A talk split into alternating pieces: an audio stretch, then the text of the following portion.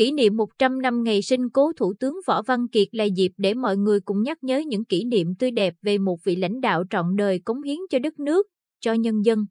Năm nay đã 88 tuổi, ông Trần Văn Nhẫn, nguyên Chủ tịch Ủy ban Nhân dân tỉnh, giai đoạn 1988-1993, đại biểu Quốc hội khóa 8 và 9, Phó chủ nhiệm thường trực Ủy ban Kinh tế và Ngân sách Quốc hội 1993-1999, vẫn minh mẫn, lưu giữ những ấn tượng đẹp về cố Thủ tướng Võ Văn Kiệt.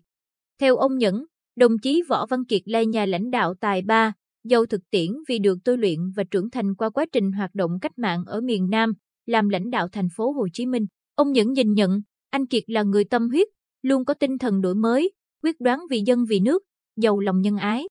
Một trong những điểm tôi tâm phục là anh rất chịu khó lắng nghe, cả với ý kiến trái chiều.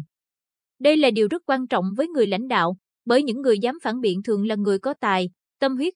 có lắng nghe ý kiến trái chiều mới làm sáng tỏ các vấn đề chân lý.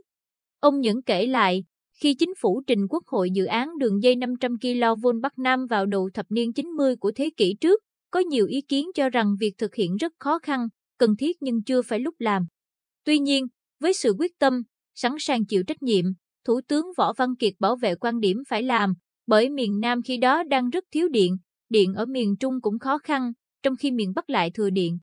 Cuối cùng, dự án cũng được triển khai, dưới sự quan tâm chỉ đạo sâu sát, ủng hộ về mọi mặt của Thủ tướng, tạo nên kỳ tích cho ngành điện, góp phần quan trọng phát triển kinh tế xã hội đất nước. Cũng vào khoảng thời gian đó, ông Nhẫn cho biết tỉnh đã làm việc với một quốc gia, đề nghị chính phủ cho mua thiết bị máy móc của nước này đầu tư cho công trình nhà máy thủy điện Vĩnh Sơn, Vĩnh Thạnh.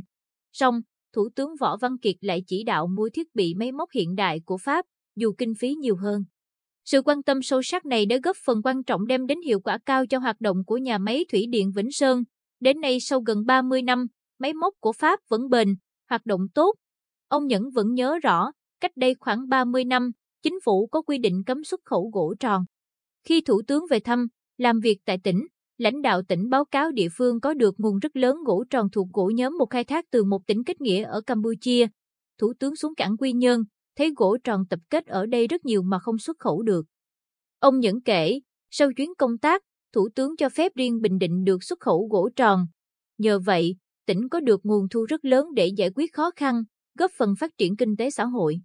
Nhà thơ Lệ Thu, 82 tuổi, nguyên Chủ tịch Hội Văn học Nghệ thuật tỉnh, đại biểu Quốc hội khóa 9, cho biết bà quý mến anh Sáu Dân, bí danh của đồng chí Võ Văn Kiệt, có nhiều cống hiến trong kháng chiến, nhiệt tâm đi đầu trong công cuộc đổi mới với nhiều quyết sách có lợi cho đất nước, nhân dân. Bà Thu kể lại, trong một kỳ họp Quốc hội khóa 9, bà đã chất vấn rất gay gắt đối với Thủ tướng Võ Văn Kiệt khi chính phủ trình Quốc hội về việc đầu tư một siêu dự án giao thông quốc gia, đặt ra vấn đề đã tính toán kỹ lưỡng thiệt hơn, đảm bảo theo đúng quy định hay chưa. Sau đó vài năm, nhà thơ Lệ Thu tham gia đoàn thực tế của Hội Nhà văn Việt Nam tại các tỉnh miền Nam. Đồng chí Võ Văn Kiệt khi đó đã hết làm thủ tướng, biết được đã mời đoàn gặp mặt ở thành phố Hồ Chí Minh, liên hoan, trò chuyện. Trong lần gặp lại này, nhà thơ Lệ Thu tiếp tục đưa ra câu hỏi hóc búa đối với anh Sáu Dân về quy định trong Bộ Luật Hình sự năm 1999 có nội dung liên quan đến việc hậu xử lý người phạm tội tham ô, tham nhũng.